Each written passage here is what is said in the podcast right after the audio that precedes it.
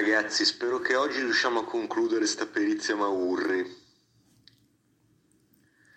Allora, segue una parte dove si parla delle tempistiche.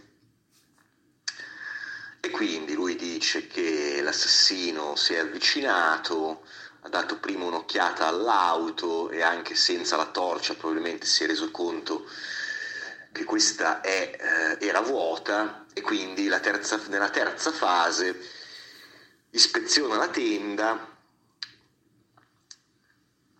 a questo punto sente probabilmente voci o comunque si rende conto che la tenda è abitata e qui dice non è affatto provato e anche poco ipotizzabile che l'omicida prima di sparare abbia lacerato la facciata posteriore dell'involucro esterno della tenda. Quindi anche Maurri non è per niente convinto, anzi tu tendi a escludere che la lacerazione di arma da taglio sulla tenda sia avvenuta prima della sparatoria.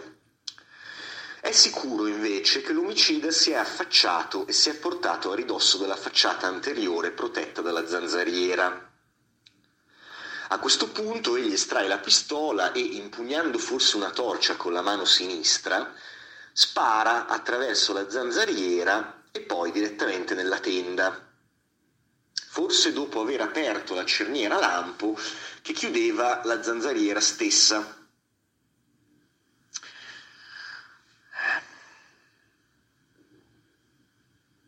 Quindi dopo i primi cinque colpi sparati attraverso la zanzariera, per far tornare i conti con i nove bossoli, Maurri dice che lui apre la cerniera lampo e spara gli altri quattro colpi con la mano protesa verso l'interno della tenda.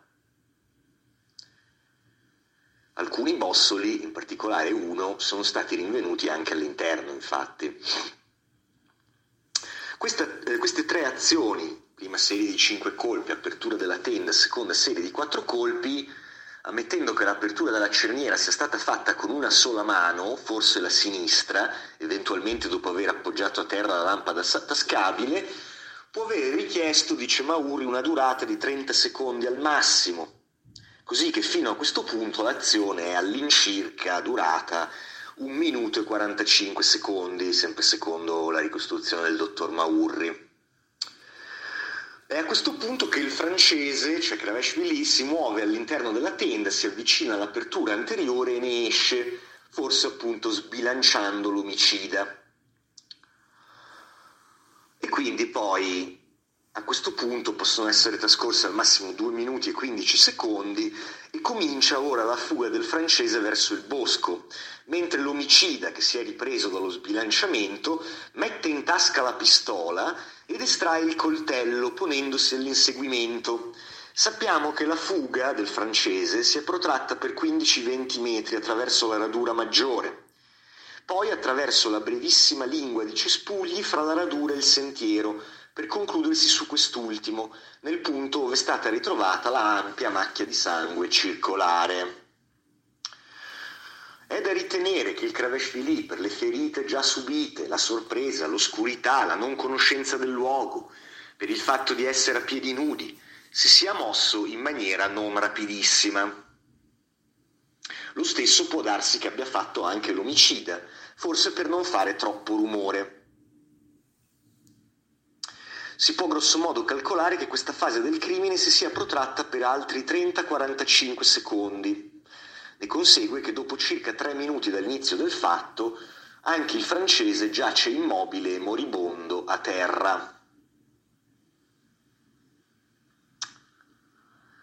A questo punto lui entra dentro la tenda, afferra il corpo inanimato della ragazza, mentre il corpo del ragazzo è ancora fondamentalmente lì sulla piazzola e, non si capisce perché, trascina parzialmente fuori attraverso l'apertura della tenda, il, anteriore ovviamente, il corpo della ragazza, sì che la regione pubblica si trova grosso modo a circa 75-80 cm dal margine o bordo della tenda, punto dove è stata trovata l'altra chiazza di sangue eh, eh, riferibile alla, al sangue della ragazza davanti alla zanzariera.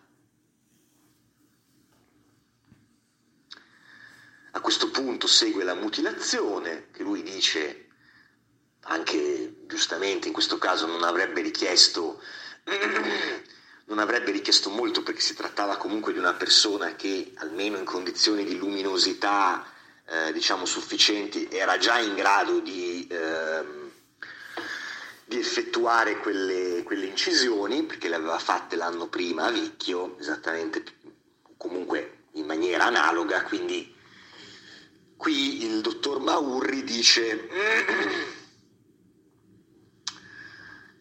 tenendo, tenendo diciamo, per certo che l'omicida abbia avuto a disposizione una sorgente di luce artificiale, um, il tutto può aver preso, dice lui, al massimo qualche minuto Addirittura dice l'asportazione della mammella, eseguita in buone condizioni di luce e di ambiente, non supera i 15 secondi.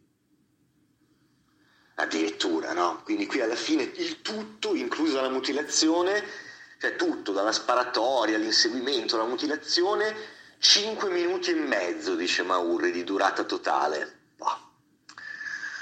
Ma io direi almeno, almeno il doppio, se non il triplo, no? Però vabbè. A questo punto, quindi dopo aver fatto le mutilazioni, anche qui non si capisce perché, il cadavere della donna viene ricollocato all'interno della tenda, lungo la parete opposta all'apertura. E qui un altro minutino per fare questo. Segue l'ultima fase, e cioè il ritorno verso il cadavere dell'uomo, il suo trascinamento all'inizio del folto ehm, fogliame per poco più di due metri, la ricerca e la collocazione dei bidoni di contenitori poggiati sulla testa del cadavere per nasconderlo. Qui c'è una parte non leggibile e dice come sappiamo lì accanto, per cui per fare tutto ciò è probabile che sia occorso al massimo un altro minuto. Perché anche, come dirà Autorino, mm, quello che si era occupato poi anche del sopralluogo in maniera ufficiale, dal punto di vista della polizia scientifica, alcuni bidoni e coperchi di queste taniche di vernice si trovarono, furono trovati anche in una zona immediatamente prospicente alla piazzolla a cui si poteva accedere sempre tramite lo stesso sentierino che da via degli scopeti portava alla piazzolla stessa. Quindi lì ne vengono trovati un po', sembrerebbe, dalla testimonianza di Autorino, e quindi Maurri dice, lui dopo eh, torna verso il cadavere, lo sposta eh, diciamo all'interno del fogliame, gira un po' l'intorno, vede queste taniche di vernice che erano appoggiate lì vicino a qualche metro di distanza, le prende, torna indietro, le mette sul cadavere, quindi il tutto un altro minutino, un altro minutino anche per questo. Quindi alla fine il tutto ci mette 8 minuti, secondo Maurri, l'assassino, a fare tutto dalla ispezione della macchina, sparatoria, inseguimento, mutilazioni, spostamento del corpo della ragazza, spostamento del corpo del ragazzo, occultamento del corpo del ragazzo. Otto minuti per fare questo. Il cazzo era flash. No? Oltretutto, um, fare affidamento su nulla fondamentalmente, stando a quanto dice Mauri, perché lui avrebbe dovuto arrivare alla macchina e non sapeva se questi erano in macchina o in tenda, poi arrivare alla tenda e rendersi conto che questi erano in tenda, quindi anche lì completamente estemporanea la situazione, no? questi avrebbero potuto anche non essere lì e lui si sarebbe trovato davanti a una tenda vuota. No? Questi coperchi anche trovati in maniera completamente estemporanea, lì a pochi metri di distanza per caso, no? Bah, vabbè.